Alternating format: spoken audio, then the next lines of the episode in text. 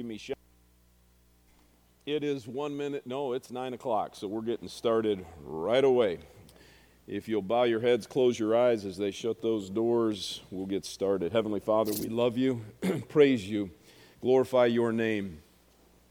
As we continue to study your word and we continue to look at what you say about your son's return, this should, inside of us, stir up, stir up in us praise and honor and glory, excitement, but this is all about your glorification.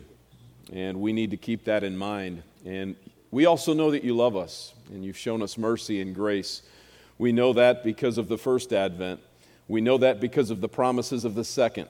And as we consider and we look at these passages today and we consider and continue to look at why we approach the book of Revelation in the way that we should, very literally, and using Scripture to interpret it, I pray that it then helps us as we walk with you and convicts us to use your word in our lives daily and take it very literally because it means something to us today.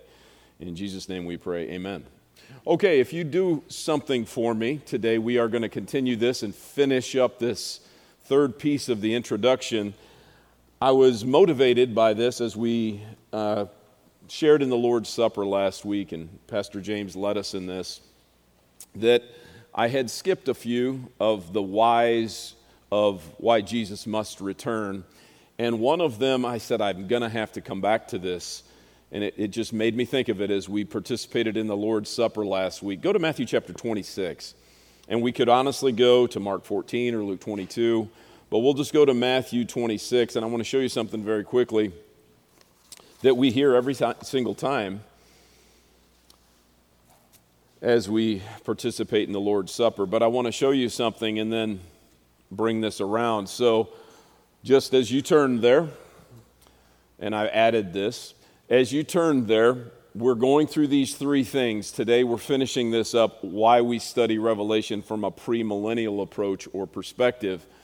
And last week, we why Jesus must return. Dave jokingly came up and said, "Well, I'm convinced now Jesus must return." You did a good job. Thanks. So I did. I did over over go, no doubt about it. But we're going to hit one more, and I, I think it's necessary from this perspective. So, one more of why Jesus must return, and to set that up, I'd like to look at this real quick.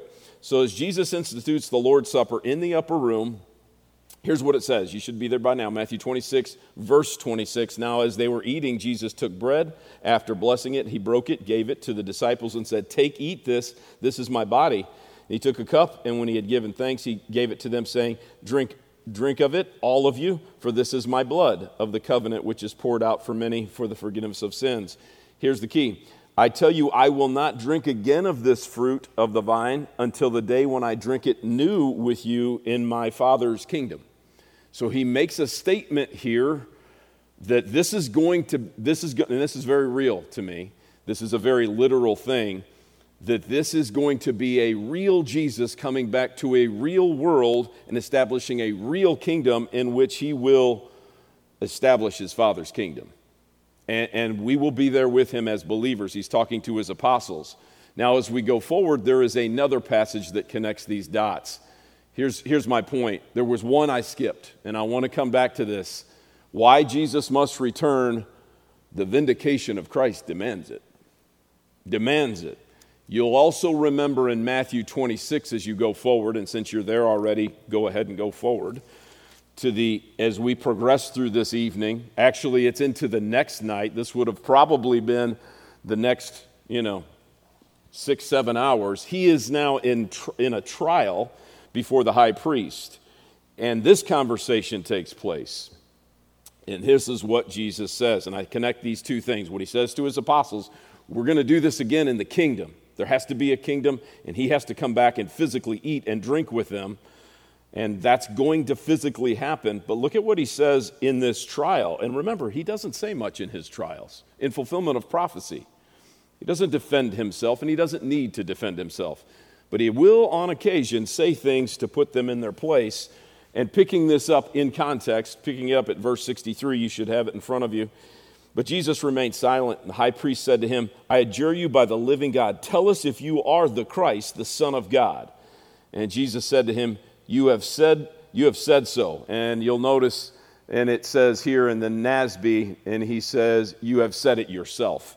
Yeah, you've heard it, you've said it, and, and he claims it, and other, of course, we've gone through this already, but he claims it himself. says, You have said so, but I tell you from now on, you will see the Son of Man seated at the right hand of power and coming in the clouds of heaven. Okay, so he's saying, I am coming back. This is a very humiliating moment in the life of Christ. This night, this day, this, this moment, those six hours on the cross, uh, it, it should get you emotional what happened to your Savior on account of your sin and on account of mine. The humiliation that Christ went through, but he says, There will be a day when you see me come back in glory. That's going to happen.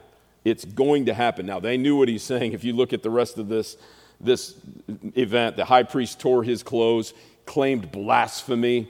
They, they, they issued judgment on him of death. They spit at him, they slapped him, they punched him. The humiliation continued. But in the midst of this, Jesus puts in perspective you will see me again, and I will come in glory. And uh, David Jeremiah has a great quote about this.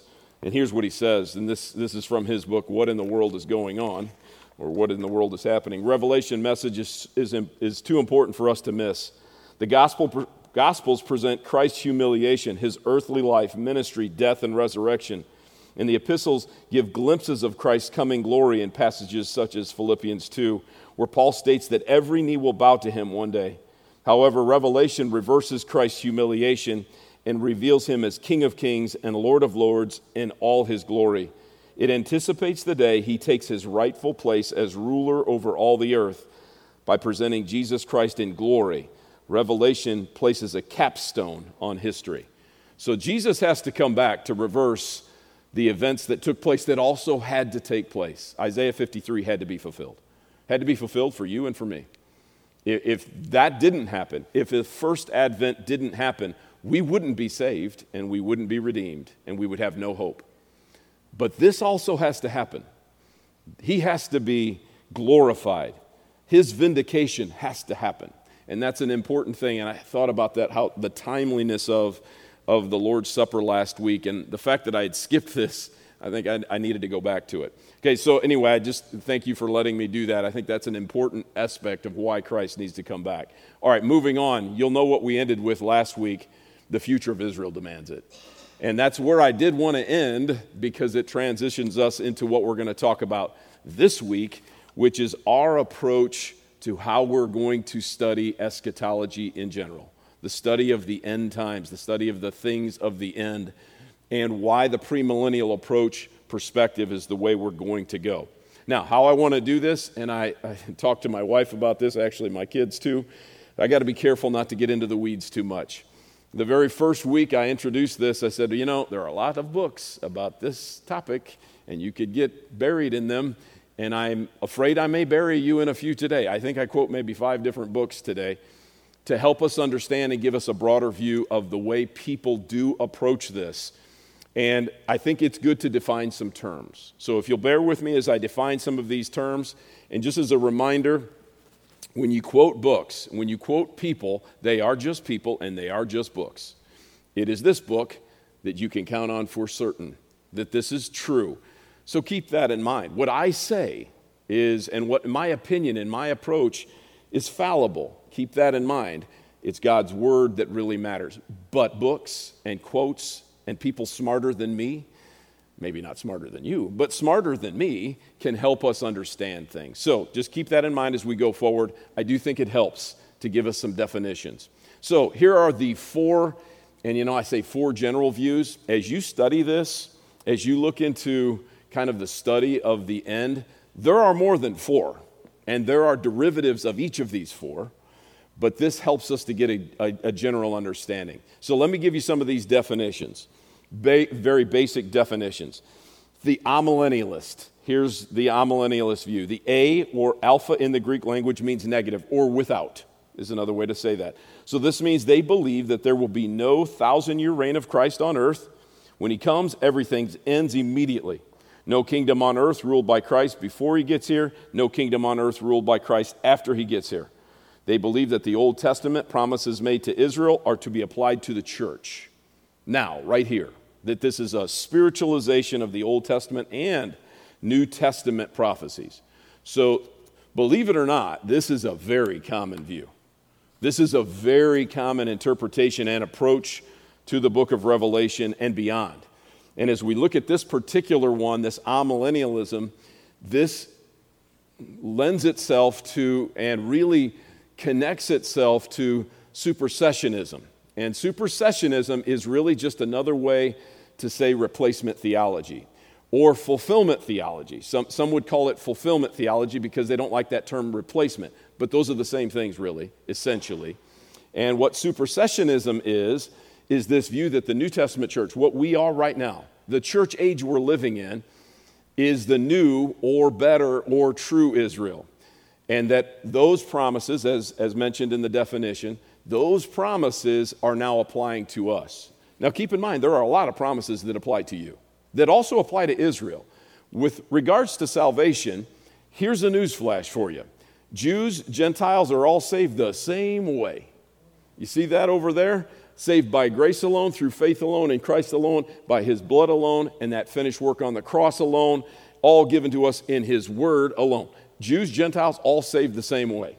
Okay, so don't misunderstand anything I'm saying. However, there are different programs of history, future history, that God is going to use to bring about the culmination of history with regards to the church and with regards to Israel. Salvation's the same. Okay, so don't, don't misunderstand what I am saying. The truth here is, the idea here is that we are somehow the new or better Israel. Uh, look at your own life. Do you honestly think that you're doing a better job than the Jews of the Old Testament? If so, you've got a very egotistical, arrogant, prideful way of looking at your own life. No, I'm a sinner, chief of them. And I hope that you, you understand that. And now, you, that's not an excuse to just keep on sinning. But Paul understood that about himself. We need to understand that as well. We're not doing a very good job of this either. Anyway, this definition came from a, a, a, paper that I came across, and I think this was potentially, and I, I didn't look deep enough into it. He's a professor at Masters. Uh, if it was a paper he did for his, his PhD work, I'm not sure. But anyway, he gave this good definition or good explanation of this supersessionism. All right, here's a quote from Amir Tsarfati. Here's what he says about this Israel and the church. Israel and the church are two different groups. The former is ethnic and the latter is spiritual. The two have distinct beginnings, and as we learn in Revelation, they have two distinct culminations. The removal of the church from this world will come at the rapture, and I will discuss that later. The salvation of Israel will come at the second coming of Christ, when all who are left as part of Israel will recognize the one in whom they have pierced and will, as individuals, believe in him as their Lord and Savior. Just they get saved the same way. They believe on Christ. What is what that is what was is plain the plain reading of scripture shows. The only way to unite the two entities is to set aside exegesis, which is drawing out meaning from the text, in favor of allegory and hitting meaning and opinions. I love this end statement. When that happens, and this is important for all of our daily lives, okay? This is really critical on how we approach scripture in everything. Set aside the, the study of end times. This is important for everything and the way you approach Scripture. When that happens, okay, when we allegorize or spiritualize everything, Scripture becomes what I think it should mean. That's dangerous, by the way. What I think it should mean rather than what it clearly say it says. The Bible is no longer God's Word. Instead, it becomes words that we put into God's mouth. Dangerous game. And so when we talk about the promises of Israel, which we will today, and that's such an important thing, I've mentioned it before, but the tribulation period, the first time we really hear about it in the Old Testament, it's called the time of Jacob's trouble. Not the church's trouble, Jacob's trouble. This has a lot and everything to do with Israel. All right, so again, I don't want to hang too far on any of these four, but that's the, that's the approach you hear quite a bit. Here's another one postmillennialism. So, amillennium without, this one isn't without, but it's a different view of the millennium. Here's what, it's, here's what this one means Christ will come after, post, after the millennial kingdom. He will come to earth, but not to establish his kingdom, but rather his kingdom has, has been established after the church has brought about the dominating influence of Christ across the world. So we should be doing that right now. Let's look around and see how we're doing. He will then come and everything in it, uh, he will then come and end everything and establish the new heaven and a new earth, which is the eternal state. This is also spiritualizing of the Old Testament and New Testament prophecies. Here's a reaction to this. By the way, this book, very in depth look. Uh, Pastor Kevin gave this to me several weeks ago as we are starting this, but Benware and it's understanding the end times prophecies gives a great definition or explanation of this. This postmillennialism view is built on the unsteady, and I'll bring this up, or it's up there, hermeneutic of spiritualization. I'll get to the definition of hermeneutics here in just a moment, so hang in there with what that means. It has unfounded optimism that is not based on realistic views of what has happened over the last 2,000 years or on what is presently going on now. The world is not becoming morally and spiritually better. Would we all concur with? Yeah, I think so nor is it becoming dominated by Christianity. no doubt about it, it's not. The basic reality, reality forces postmillennialists to place their golden age well, it's not will, well in the future, giving the church plenty of time to shape up and get on with God's kingdom business. Furthermore, this optimism cannot be sustained in light of numerous passages of Scripture that we looked at last week. Remember the the idea of why Christ must come back is the moral decline demands it. That as we get closer to the end, Paul tells Timothy, things are going to get worse. As we look at Paul's letter to the Thessalonican church, we'll look at next week in part that apostasy may, must come first, the falling away has to come first. Anyway, those, that's what he's referencing here, those passages and others passages of Scripture that speak of growing evil in the end times and the increase in apostasy and false teaching. So, this view is generally this you and I, as part of the church, what we're doing is making this place more and more and more like heaven on earth. And as we do that, and we finally do it, and by the way, this just shouts in the face of me, me, me, or in the face of Jesus does it all, and I'm, I'm living by grace. It, it just it's essentially negative to what we all believe. It, it's against what we believe, is the way I want to say that. Because it's us, it's us doing everything. It, it's us accomplishing it with our own will and our own might and, and, and doing God's work, but by our own power. And that shouts in the face of what Paul teaches us about how Christian living is. This place isn't getting better. And it, it, I don't care if we go another thousand years, it's not going to get better. It's going to get worse. So that's what this idea is, is that somehow we're bringing about the kingdom. Just think about how crazy that sounds. You bring about the kingdom, I bring about the kingdom. Do you think we really can do that? I don't think so. All right, here's another one preterism.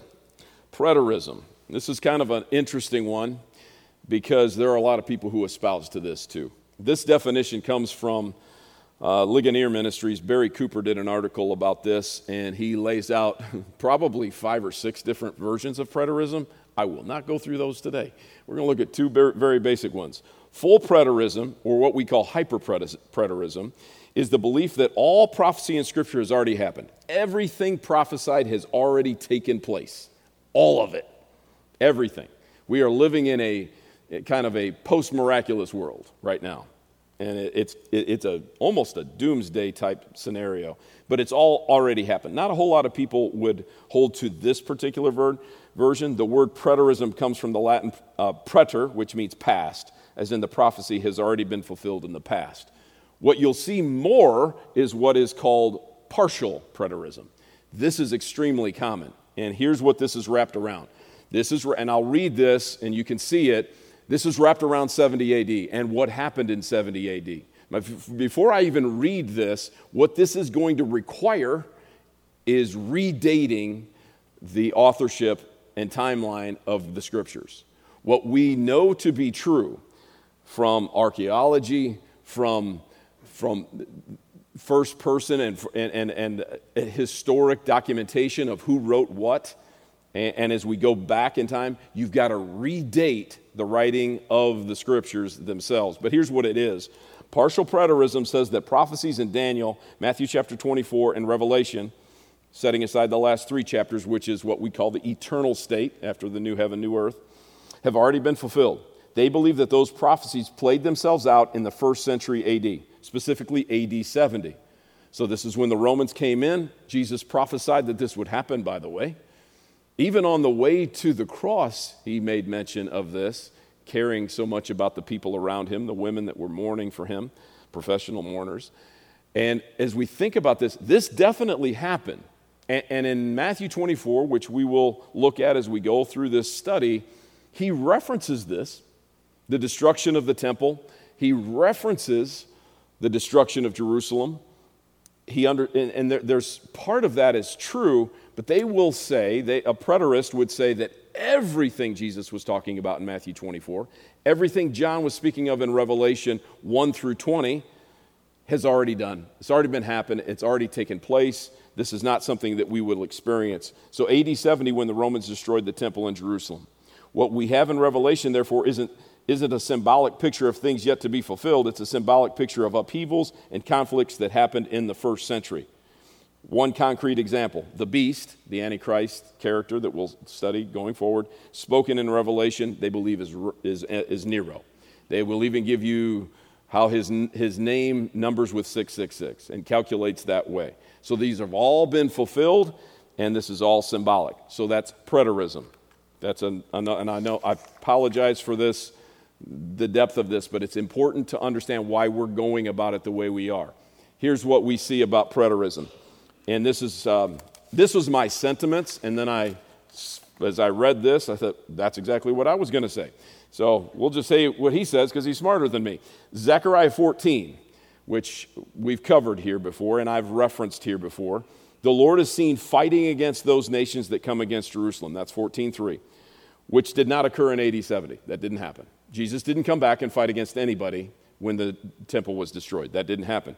Great signs will accompany this time, including the splitting of the Mount of Olives. When Jesus' foot sets down on the Mount of Olives, I've preached on this once before, it splits in half, actually into threes. If you remember, this is going back three years, but I did a, a study on that, and three different parts as it splits in half in the, three different positions. So we, that didn't happen. I'll add to that, he says, in darkness is, is mentioned here in 14, 6, and 7. If you add Joel 2 to this argument, and the things that are happening in the stars in the sky and the eh, that never happened in 70 AD. These incredible cataclysmic events that we will see happen, or those who are on earth will see happen, those didn't happen in 70 AD. So, including darkness, which also did not occur in AD 70, the end result of all these signs and the Lord's coming will be the security and safety of Jerusalem. Interesting. Let's just think about that today. Is that how Jews who, by the way, are living in unbelief right now, do they feel like they're safe and secure in the moment and in, in this time? Are, are they living as Jesus as their Messiah? Is, that, is he reigning there? They don't even believe in him. So those things did not happen. They didn't happen. And Israel wasn't in their land for 2,000 years. These things can't be. They weren't fulfilled. When you connect, and let me just pause for a moment. This is the danger of taking a single passage, a chunk of it even, and interpreting it in a vacuum without the rest of Scripture. Go back to week one when I, I talked about the, one of the benefits of studying Revelation or studying the end is that it requires you to go back into the Old Testament, requires you to go into other scriptures to seek better understanding or a more thorough understanding, letting Scripture interpret Scripture when you study Scripture in a vacuum, if you study just Matthew 24 in a vacuum or sections of Revelation in a vacuum, you'll come to conclusions that are not accurate, that are dangerously not accurate, because you don't see the full picture. If you don't study Revelation with Daniel, Zechariah, Isaiah, Matthew, and others, you're not going to get the full view. It isn't just one book or one paragraph, it's the whole wholeness of Scripture. And I think we understand that. Back to this the reigning of the Messiah over all the earth, none of that which occurred in AD 70. Okay, so those things I are, I, I, that's not the way we're approaching it. Here's how we're approaching this the premillennial view. And to me, this is the most freeing of all. And here's why because we read it out how it is. We read the scriptures how they are presented. Here's what it says Christ will come after a literal seven year tribulation, but before the millennial kingdom at the culmination of the Battle of Armageddon, destroying his enemies, judging the living, and establishing an earthly kingdom with him reigning from Jerusalem. A little literal interpretation of the Old Testament and New Testament prophecies. Here's what MacArthur says he, he did it. Uh, we thought about uh, watching this as a, in, a men's breakfast, and we may still do this. Uh, Pastor Kevin mentioned it. I thought it would be a good idea. We never actually did it unless I missed that one. Um, but in this sermon, I'm taking this as an excerpt from his sermon, talking about why premillennialism is, is the way we should view things.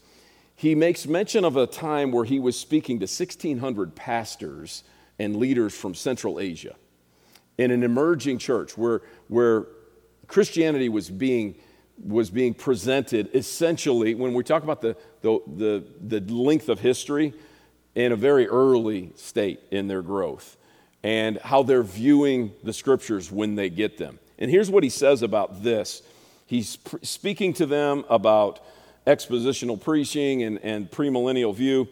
And the group that led the conference came to me afterwards. They'd never heard him speak before, with smiles on their faces and said, You believe exactly what we believe. And here's the statement that they made. And I thought this was so cool.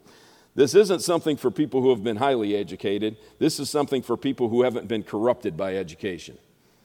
And, and I, uh, that's a very, it's a scary thought to think that, that sometimes there's too much, as a former teacher, it's a dangerous thing to say. You don't need as much education as you have, but there are times where education can get in your way.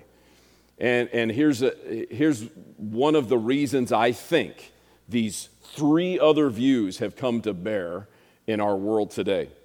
Simple. And, and I almost give a pass to some at least 80 years ago. But Israel didn't exist for 2,000 years.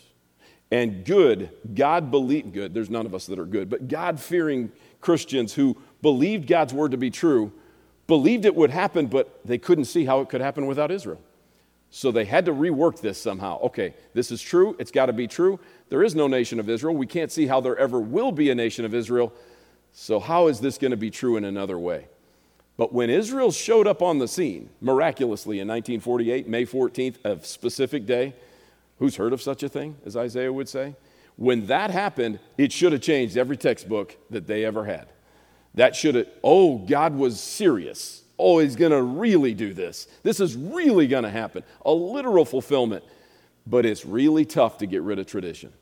It's really tough. It takes more than 70 years, I think, for, for people who have based their entire theology on something that has now been destroyed because of what God did, doing exactly what he said. And I think that part of education can be dangerous, where you, you hold on to something that you spent so much time in and generationally, it, it's hard to get rid of things like that. I think that's why these, these other views are still holding on, because they existed and, and kind of were contrived and developed before Israel was a nation again. But now that they are, now that they are, throw that out. Let's take a literal look at this because they are back in their land, at least partially. So, anyway, he, he goes on to say, I was talking to one of our missionaries just that same week. I gave this talk to the pastors, and he was coming back from China, and he said, There's only one view in the church in China, this developing church, brand new, and it's the premillennial view. Of course, because they just take what Scripture says. And then he says to his congregation, I've been teaching and preaching the Bible expositionally now for over 40 years, one verse at a time. I have dragged you th- through virtually every verse in the New Testament, and all the way we have also just taken the Bible for what it says. And isn't that the way it should be? There's a freedom in that, by the way. There's a freedom in that. He's, he's not trying to fool me, he's not, try, he's not a God of confusion. There is going to be symbolism, and there's going to be some things that, that, that we have to go into deeper study to understand. But generally speaking, to the believer, because you know he knows we're not that bright, he lays it out there for us. Do this. This is who I am. This is how it's going to be. He's not here to confuse us. So, a, a new Christian who has the Bible in their hands is not going to go down these other three roads. It's not natural. They're going to say, Oh, he says this, he's going to do this. And he, they say that because that's what he's done before. Because that's what they've done, they've seen him do before. So, the premillennial view, as we look at this going forward, we should approach Scripture that same way everywhere. This is called what I like to say consistent hermeneutics. The definition of hermeneutics here, and I mentioned that I would def- define this for you. This term from the Greek is used to denote the study and statements of the principles on which a text, for present purposes, the biblical text, is to be understood. How do we approach it? Old Testament, New Testament should be the same. How we approach this is, is got to be consistent. If it's not, we're picking and choosing. Back to our book here, the premillennial position is based squarely on a consistent literal hermeneutic, a literal approach to the prophetic scriptures lest one leads one, that should be leads one to believe that the promises made to Israel have not been fulfilled in the past, not all of them, and are not being fulfilled today, not all of them. This mandates that they be fulfilled sometime in the future to national, national Israel. There are prophecies that are yet to be fulfilled that were promised to Israel, which means that the nation of Israel and the church of Jesus Christ must be kept distinct. This contra- contrast between Israel and the church is a key to the premillennial position and it is one of the primary ones that sets it apart from other systems of theology. Here's what MacArthur says about this, and I use this week one for apologetics, but I think it, it, lends itself here too. All the prophecies dealing with the first advent of Christ were fulfilled precisely and literally.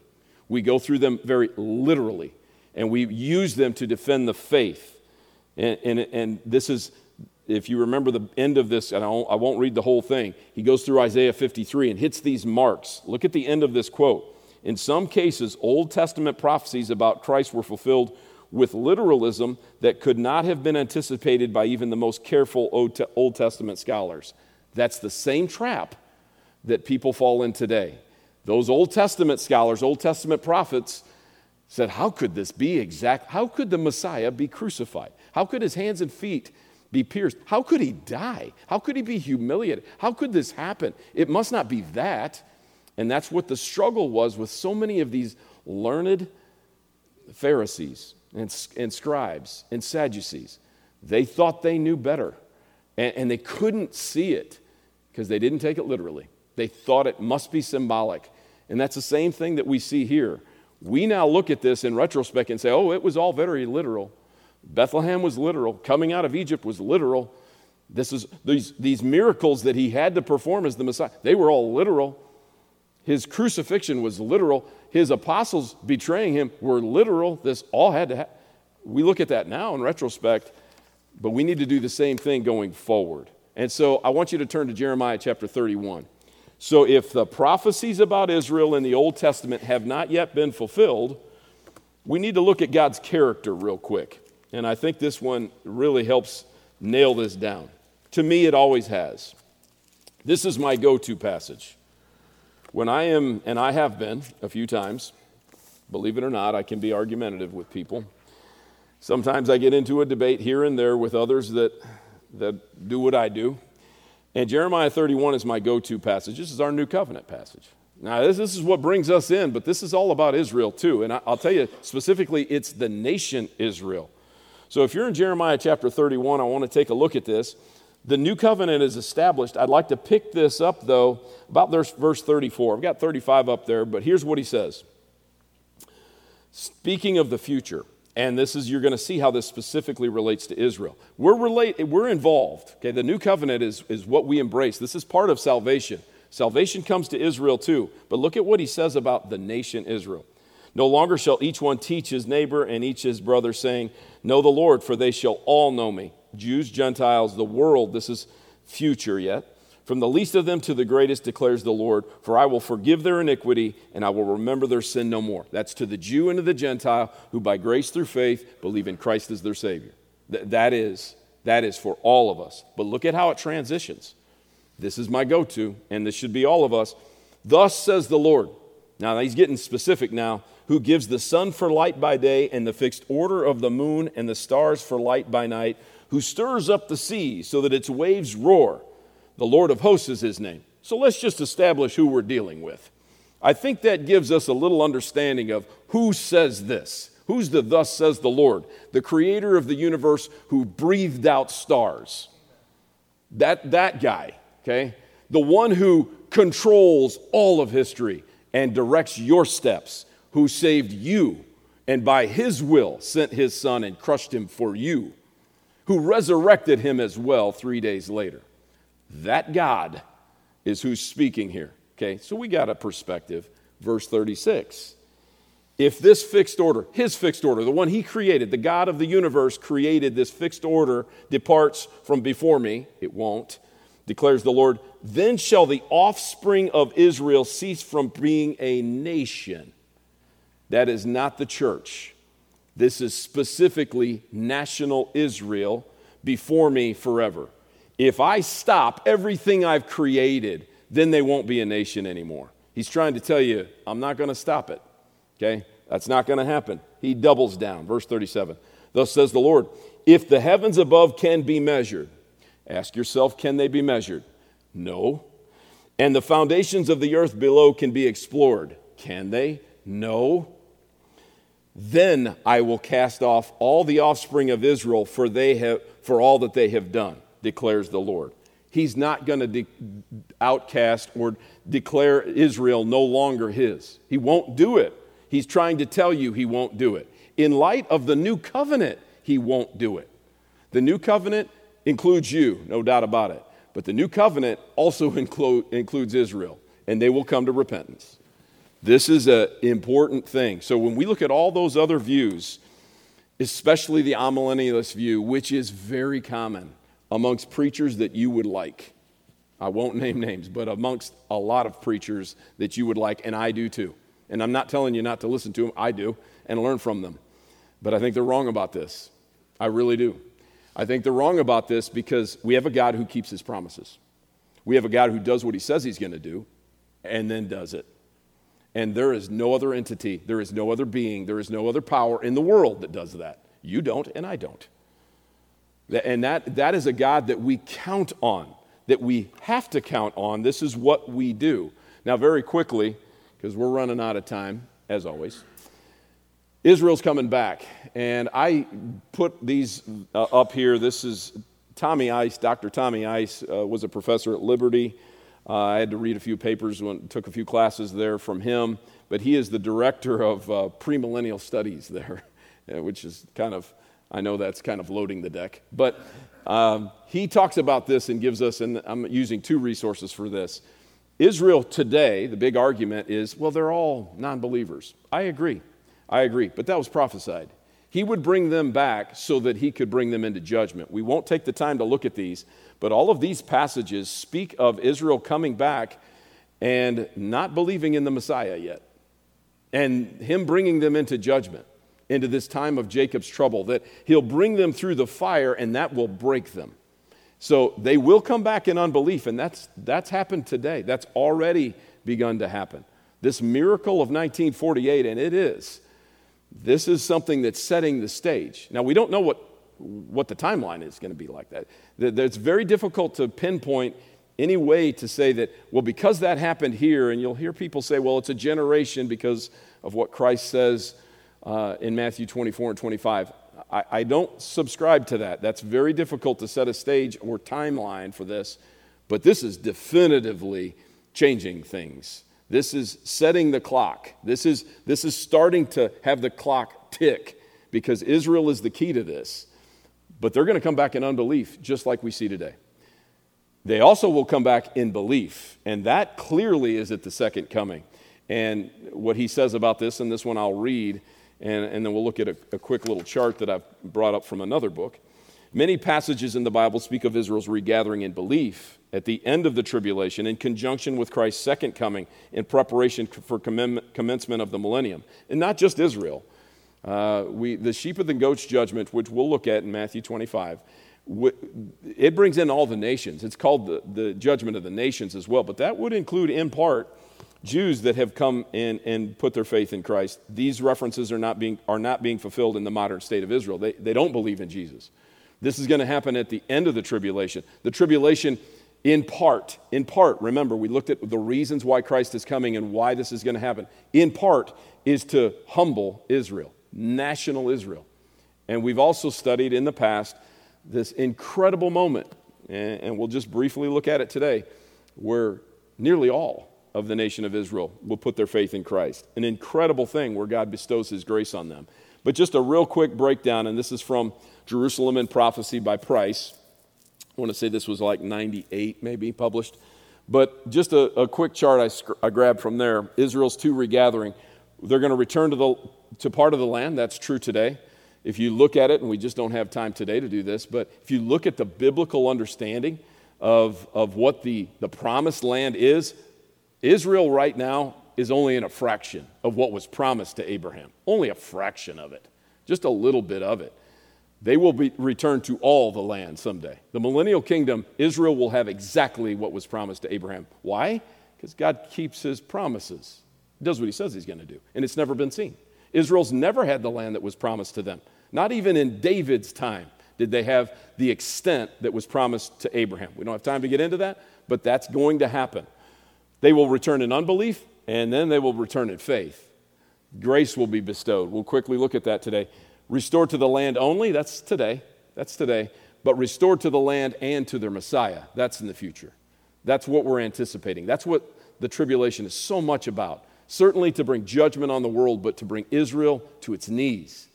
And then sets the stage for the tribulation. That's where we're at right now. They're, being dis- they're going to be disciplined, but then that sets the stage for the millennium when they come back in that the end of the tribulation. So you kind of understand those two things. This Jewish repentance is real. Now, here's what we see. There are, we can't start looking at Jews, Gentiles, and say, well, we got it and they didn't. You realize that every original Christian was Jewish.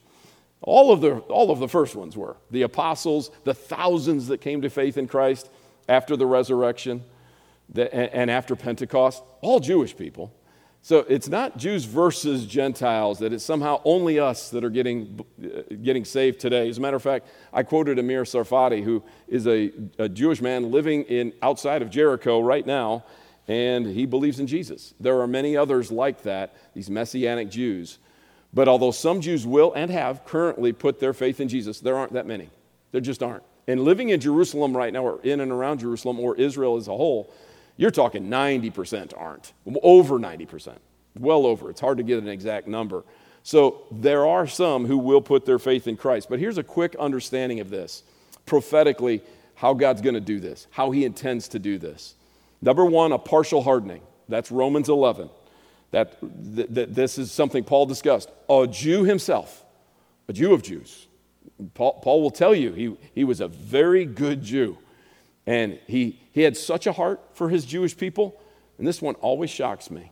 He talks about the fact that if he could give up his own salvation for them, he, he almost would. That's a tough one. I'm not sure I'd ever make that statement, but he had such a love for his brethren that he wanted them to be saved that if there was some way he could do that, he can't. But there's a partial hardening. And then God foretelling and then implementing this time of discipline, this time of Jacob's trouble. I'd like to look at that here in just a second this time of distress in the chapter just before in Jeremiah chapter 30, if you're still there. I don't know if I've taken you anywhere since then, so you might still be there. Jeremiah 30, verse 7 says this For thus says the Lord, sing aloud with gladness. Oops, that's chapter 31. Knew that didn't sound right. Uh, Alas, the day is so great, there is none like it. It is a time of distress for Jacob, yet he shall be saved out of it.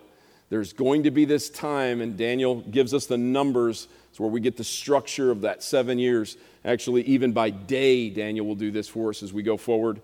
The first three and a half years and the second three and a half years, this time of Jacob's trouble, this time of distress, Ezekiel says the same thing. And this is part of their, the process that God takes them through. And as I sit here and talk about this, and you look at this, it's not unlike our salvation, is it? Really, if you think about it. We talk about all the time how God has to bring us to the end of ourselves, doesn't he? Because if you still, if you if you still approach the word of God and you approach the throne of grace with pride or your good works, you're not saved and you're not getting saved. It isn't until you're broken and he breaks you. And he does this. God does this. You got saved because God did that to you. He broke you and then he built you back up. He's now given you a new heart and you are a new creature, right? We know all these things, we embrace them. That's what's going on here. As a nation, he's going to use the tribulation to do this, the time of Jacob's trouble. And then through this time of difficulty, we see, and we'll look at this later on, I won't get into that detail now. He'll use these selected Jewish young men, 144,000, two witnesses. We'll talk about that later. Angel, even proclaiming the gospel, other believers, the, the word of God itself to save, delivering the gospel, by the way. That's what they're going to do, just like we do today. And they're going to hear it and they're going to believe but it's gonna, they're going to get to the end of themselves. So, this currently, we see this partial hardening. That's what's going on now. And we don't have time to look at all this. But this current moment in time that Paul speaks of is what's happening. But he doesn't disregard them. They're enemies for your sake now, but as regards to election, they are beloved for the sake of their forefathers. They will be saved. There will be a time where that's coming. And then currently, right now, we know that there are people who are getting saved that are believers that are Jewish. That happened when Peter delivered his sermon. That happens today. It's awesome. God saves Jews today. But in the future, near future, these passages are going to be fulfilled. They're going to go through difficulty. And as a nation, they're going to get broke. And God's going to bring them to the end of themselves. And that's what we see. This repentance is coming in the near future. Why I say near? Because in the culmination of history, even if it's a thousand years from now, I don't know, that's still near future when you talk about eternity. But God is going to do this. What we read and what we will read in Daniel 12, there will be a moment where God brings them through the wringer and they will cry out to their Lord. An incredible thing that will happen. And these two things, we just don't have time to look at them today. This time of their repentance in the near future, we really see an articulation of this in Ezekiel and in Zephaniah. These slides will be on the website so you can take a look at them. But these two passages, you look at them, you're going to see the detail of this very clearly here. And I think that this is really an important understanding. Christ's lament. Look at what he says, and I'll end with this for the sake of time. Christ's heart for the people of Jerusalem.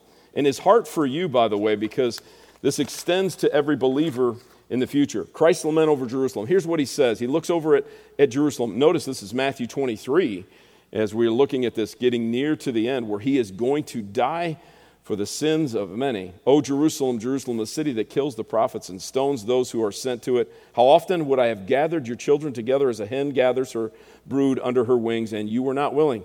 See, your house is left to you desolate. For I tell you, you will not see me again until you say, Blessed is he who comes in the name of the Lord. And he is hearkening back to Zechariah's passage, Zechariah 12, where they finally get it, where they finally understand it. I said I'd end with this one, but this is the, the true end. This timeline of the repentance happens when grace is bestowed upon them. Notice it says, I will pour out on the house of David and the inhabitants of Jerusalem a spirit of grace and pleas of mercy. Why will Jerusalem cry out, Israel cry out to God for mercy? Because grace is bestowed upon them. Why did you cry out for mercy and, and put your faith in Christ? Because grace was bestowed upon you when He put you through the wringer. Whatever that was, I don't know. Your testimony is your testimony. But you came to that conclusion. God brought you to that point that I can't do this. I'm a sinner and I'm going to hell, and I know it, and I deserve it. God brought you to that. And then He, by grace, saved you through faith. He's going to do that to them. Because we have a God who promises things and then backs them up and does them. And He will always do that. So you see why we need to approach this very literally? Because God says He's going to do it, and He's going to do it. And we know that that's true. If it isn't true, you're still in your sins. Because He could renege on His his promise to you. His covenant to you may not be true because, you know, you're not that great either. You're just like Israel. As a matter of fact, I'm worse. I'm worse. So when we approach this, we have to understand this is, this is God's word. It's not our word, and we let Him interpret it. So next week, we're going to finally get into Revelation chapter 4, but you're now going to understand why I'm going to approach this very literally. There's going to be symbolism and it'll define that for us. There's going to be some spiritualization that'll define that for us in Scripture. It's good. We're going to use Scripture to help us understand that. But I'm going to take this. I think, I think what we're about to read is really going to happen. That's exciting and it's terrifying. And for the believer, it's motivating, right? That's, that's going to be the key here. It's going to be motivating for you and I to do what we can in the moments that we have before all of this actually begins to take place. Let's pray. Heavenly Father, we love you. We thank you for your word. We thank you for how clear it is. We thank you for the consistency of it. We thank you that you are a promise keeper. We thank you that you sent your son that first time for what we desperately needed because sin was the biggest problem. Sin is the biggest problem. And you got that solution. And sin and death have been destroyed. And those of us in here who have put our faith in your son, we know that we have security and certainty of eternity. We also pray for the nation of Israel right now. We know that they are in this time that is gathering in in a time of unbelief, approaching this time of discipline that you're going to put them through, but it's going to end with glory because you're going to save so many of them. And so many are going to understand that didn't for generations that your son is truly their Messiah, the one they've been waiting for. And we look forward to this moment where we see you face to face. We thank you for the program of the, of the church. We thank you for the promises of the millennial kingdom that have benefits to both the Jew and the Gentile. We thank you for the eternal state that is yet to come after that. The glory that is, is intertwined in all of that that belongs solely to you. We thank you for that, that, that you have saved us, that we can be a part of this. In Jesus' name we pray, amen.